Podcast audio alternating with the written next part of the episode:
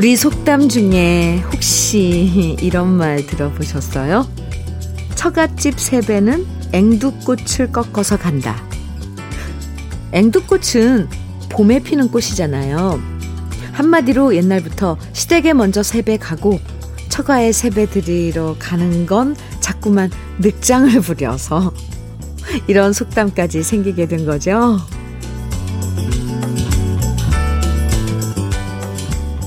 음력으로 1월 1일 설날 아침이 밝았습니다.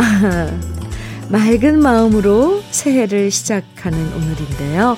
새해 복 많이 받으려면 무엇보다 자꾸만 늑장 부리고 미루고 다른 사람 애간장 태우지는 말아야겠죠. 아직도 늦잠 주무시는 분들 모두 일어나서 세배하세요. 즐거운 설날 아침 주현미의 러브레터예요. 2월의 첫날이자 설날 아침인 화요일입니다. 러브레터 오늘의 첫 곡은 주현미의 또 만났네요 였습니다. 네, 행복한 설날 아침 작년에 이어 또 만났네요. 제가 이렇게 얘기하려니까 쑥스러워서 그래요. 떡국 먹으면 또 한 살 먹는 건데 여러분 모두 세배하고 떡국 드셨나 모르겠어요. 딴 날은 몰라도 이렇게 설날 아침에 게으름 부리면 1년 내내 게을러질 것 같은 느낌도 들잖아요. 그래서 일찍 일어나게 되고 옷도 좀 깔끔하게 차려입게 되고 새 마음으로 각오를 다지게 되는 것 같아요. 행복한 덕담과 함께 기분 좋은 노래들로 함께하는 KBS 라디오 설 특집 5일간의 음악 여행. 당신 곁에 따뜻한 금융, 국번 없이 1397 서민금융진흥원과 함께하고 있는데요. 우리 가요계의 전설적인 작곡가들의 작품들을 만나는 특별한 시간, 러브레터에서 매일 준비하고 있어요. 오늘 맨 처음 만나볼 작곡가는 또 만났네요의 곡을 써주신 작곡가 바로 김영광 씨입니다. 포항 출신의 김영광 씨는 포항이 낳은 우리나라 3대 작곡가라고 불릴 만큼 수많은 명곡들을 남긴 주인공이고요. 그래서 포항에서는 김영광 씨의 업적을 기리기 위해서 작년에 제1회 김영광 가요제를 개최했습니다. 가요제를 통해서 앞으로 트롯 꿈나무들을 발굴하고 지원한다는 취지인데요. 그만큼 김영광 씨는 포항이 자랑하는 예술인인 거죠. 김영광 씨는 포항고등학교 2학년이었던 1959년 키보이스의 정든벨을 작사, 작곡하면서 가요계에 데뷔했는데요. 고등학생 때 이미 신세기 레코드사의 전속 작곡가로 계약할 만큼 천부적인 음악성을 나타냈었죠. 그리고 20대 나이에 나훈아 씨의 사랑은 눈물의 씨앗, 최양숙의 불 꺼진 창, 30대 초반의 이수미의 여고 시절과 내 곁에 있어주처럼 주옥 같은 노래들을 작곡했는데요. 그야말로 왜 천재 작곡가라고 하는지 그 이유를 알 것 같습니다. 김영광 씨가 작곡한 노래 중에서 지금 감상해 볼 곡들은요. 먼저 들고양이들의 마음 약해서, 이수미의 여고 시절과 내 곁에 있어주, 그리고 장계현의 잊게 해주오, 바니걸스의 그 사람 데려다주입니다. 김영광 씨는 짜릿한 댄스 곡부터 순수한 감성의 멜로디, 그리고 진한 사랑과 그리움의 노래까지, 밝고 살랑살랑 봄바람 같은 노래까지 우리 인생의 희로애락을 모두 노래 속에 녹여냈는데요. 제 노래 중에서 짝사랑은 단 2시간 만에 작곡했다고 방송에서 밝힌 적이 있는데 정말 천부적인 작곡가시구나 감탄할 수밖에 없는 것 같습니다. 김영광 씨의 신나는 트롯 중에서 두 곡 골라봤어요. 태진아의 거울도 안 보는 여자, 그리고 주현미입니다. 짝사랑. 1987년 2월 18일자 일간지에 이런 제목의 기사가 실렸습니다. 가요계 20대 작곡가 맹활약. 그리고 기사엔 이런 글이 실렸죠. 요즘 가요계에 20대의 젊은 작곡가들이 대거 등장, 기성 작곡가 못지않는 인기를 모으고 있다. 추세호, 이세건, 오동식, 장덕, 하덕규 등이 맹활약 중이다. 이들은 젊은이 특유의 신선한 감각과 실험적인 작품으로 침체된 가요계에 새로운 활력을 불어넣고 있다. 그 중에서 29살 오동식은 이미 중학교 2학년 때부터 작곡에 손을 댔다. 지난 77년 정식 데뷔한 그는 장은하의 고귀한 선물, 이문세의 나는 행복한 사람, 이정희의 바이아이아 등으로 계속 히트했다. 네, 지금부터 만나볼 작곡가는 바로 이 기사에 등장했던 1987년 당시 20대 작곡가로 각광받았던 오동식 씨인데요. 오동식 씨가 20살에 작곡한 노래가 바로 장은하 씨의 고귀한 선물과 이 거리를 생각하세요 였고요. 포크 계열의 이 노래를 통해서 장은하 씨는 인기 가수로 이름을 알리게 됩니다. 그리고 역시 오동식 씨가 1980년에 발굴한 신인 가수가 있었는데요. 그 주인공은 바로 대학가요 경연대회에서 그랑프리를 수상했던 이정희 씨였고 24살에 오동식 씨가 작사 작곡한 노래 바야야와 그대여를 부르면서 이정희 씨는 탑스타의 자리에 오르게 되죠.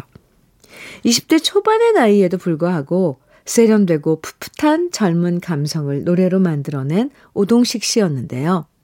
그 대표곡 지금부터 함께 감상해 보시죠. 장은하의 고귀한 선물과 이 거리를 생각하세요. 그리고 이정희의 바야야, 그리고 이문세의 나는 행복한 사람입니다. 지금 들으신 이문세의 나는 행복한 사람은 오동식 씨가 가사와 곡을 모두 쓴 곡인데요. 이 곡은 벽제 화장터에서 느꼈던 슬프고 쓸쓸한 마음을 노래에 담았다고 방송에서 얘기한 적이 있습니다. 오동식 씨에게는 보고 듣고 느끼는 모든 감정들이 노래가 됐던 거죠.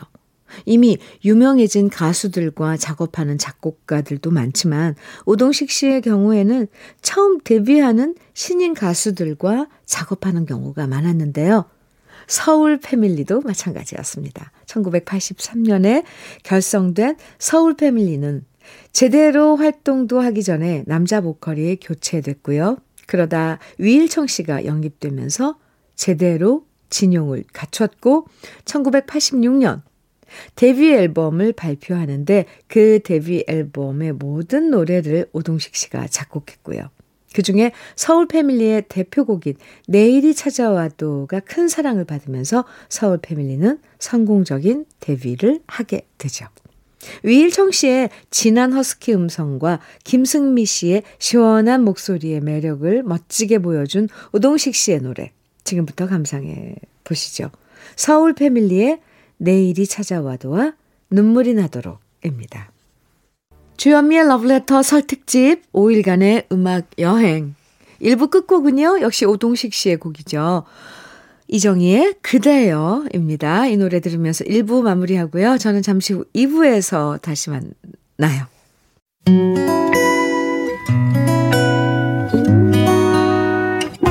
혼자라고 느껴질 때 할 일이 많아 숨이 벅찰 때 숨 한 번 쉬고 아침 햇살을 바라다 봐요. 설레는 오늘을 즐겨봐요.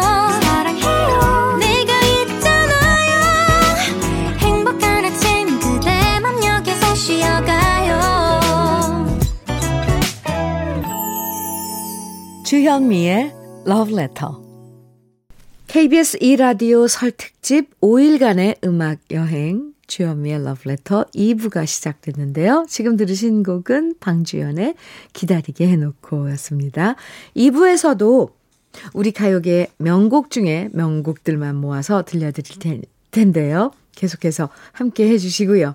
러브레터에서 준비한 선물들 소개해드리겠습니다. 피부의 에너지를 이너 시그널에서 안티에이징 크림, 어르신 명품 지팡이 디디미에서 안전한 산발 지팡이, 밥상 위에 보약, 또 오리에서 오리백숙 밀키트, 주식회사 홍진경에서 더김치, 60년 전통 한일 스테인레스에서 쿡웨어 3종 세트, 한독 화장품에서 여성용 화장품 세트, 원용덕 의성 흑마늘 영농조합 법인에서 흑마늘 진액, 주식회사 한빛코리아에서 헤어게인 모발라 5종 세트, 배우 김남주의 원픽 테라픽에서 두피 세럼과 탈모 샴푸, 판촉물 전문그룹 기프코, 기프코에서 KF94 마스크, 명란계의 명품 김태환 명란젓에서 고급 명란젓, 수제 인절미 전문 경기도가 떡에서 수제 인절미 세트, 건강한 기업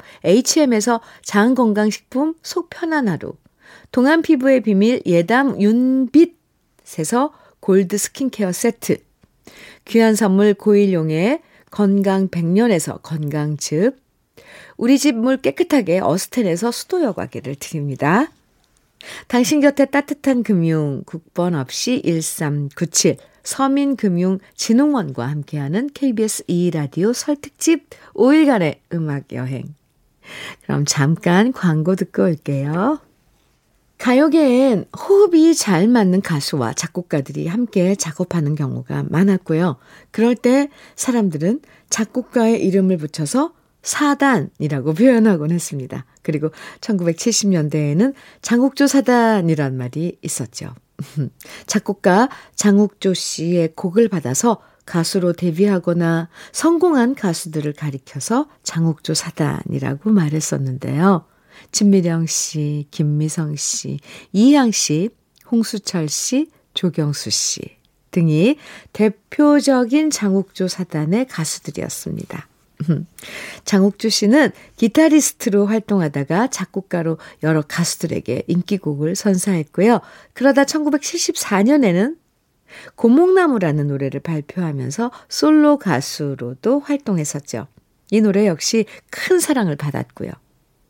1979년에는 장욱조와 고인돌이라는 그룹을 결성해서 활동하기도 했습니다. 물론 장욱조와 고인돌의 노래는 모두 장욱조 씨가 작사, 작곡했는데요. 가수로서의 장욱조 씨의 목소리는 전통 밴드의 리드 보컬과는 달랐지만 작곡가 출신답게 곡 해석이 탁월하다는 평가를 받았습니다. 그리고 자기 목소리의 장단점을 잘 파악하고 잘 어울리는 멜로디를 작곡했는데요. 지금부터 들려드릴 노래는요, 장욱조 씨가 작곡한 노래로 먼저 김미성의 아쉬움, 그리고 장욱조 씨가 직접 노래한 고목나무, 조경수의 돌려줄 수 없나요, 그리고 박정식의 천년바위까지 이어서 감상해 보시죠. 장욱조 씨는 몇 해 전 가수 김건모 씨를 사위로 맞으면서 화제가 됐었죠. 지금은 목사로 활동하면서도 활발하게 작곡 활동을 이어가고 있는데요. 이미자 씨의 50주년 앨범에 실린 노래 내 삶에 이유 있음은 이란 노래는 딸과 함께 작곡하기도 했고요. 70년대 꽃미남 가수였던 가수 이현 씨가 44년 만에 발표한 신곡 멋지게 살아갈 거야도 장욱조 씨가 작곡한 노래입니다. 그럼 여기서 장욱조 씨가 작곡한 노래 최진희의 꼬마 인형, 그리고 조용필의 상처 함께 감상해 보시죠.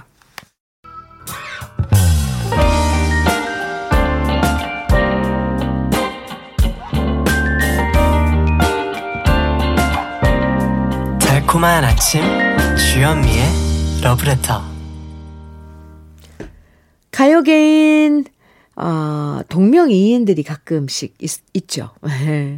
그래서 포털 검색창에 이름을 입력했을 때 가장 먼저 나오는 사람이 요즘 대세다라고 하는데요. 이름 때문에 오해를 받는 작곡가가 있습니다. 바로 홍진영 씨인데요. 홍진영이라고 하면 가수 홍진영 씨를 가장 먼저 떠올리는 사람들이 워낙 많고요. 가수 홍진영 씨도 작곡을 하기 때문에 헷갈려하는 분들도 있는데요. 지금 소개해드릴 주인공은 바로 작곡가 홍진영 씨입니다. 일단 남자고요. 작곡하는 음악 장르는 트로트부터 발라드와 락까지 정말 다양합니다. 현재 맛있다 밴드로 활동 중이고 음악저작권협회의 제18대, 19대 이사를 역임하면서 요즘 한국 가요계의 중추 역할을 하고 있는데요. 여러분이 요즘 많이 신청하는 노래, 정말 많이 신청하는 노래, 임명웅 씨의 사랑은 도망가, 그 노래를 작곡한 주인공이 바로 작곡가 홍진영 씨입니다. 원래 이 노래는 이문세 씨가 2011년 드라마 주제곡으로 불렀던 노래였죠. 작곡가 홍진영 씨의 음악들엔 어떤 노래들이 있는지 지금부터 감상해 보시죠. 김향의 오지 마라, 윤태규의 마이웨이, 이승철의 아마추어입니다.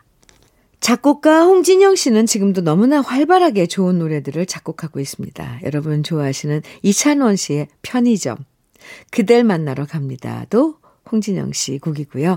듣고 있으면 가슴에 눈물이 고이는 노래, 정수라 씨의 어느 날 문득도 홍진영 씨가 직접 가사를 쓰고 작곡을 한 노래인데요. 앞으로 홍진영이란 이름이 나오면 가수뿐만 아니라 이렇게 훌륭한 작곡가가 있다는 사실을 많은 분들이 기억하면 좋겠네요. 그럼 작곡가 홍진영 씨의 곡 중에서 마음의 위로를 전해주는 두 곡 만나볼까요? 정수라의 어느 날 문득, 그리고 이명웅입니다. 사랑은 늘 도망가. KBS 1라디오 설 특집 5일간의 음악여행, 오늘 러브레터 마지막 노래는 홍진영 씨가 작곡한 조관우 씨의 가슴은 알죠입니다. 서로 기분 좋은 덕담 많이 많이 주고받으시고요. 새해 복 많이 받으세요. 지금까지 러브레터 주현미였습니다.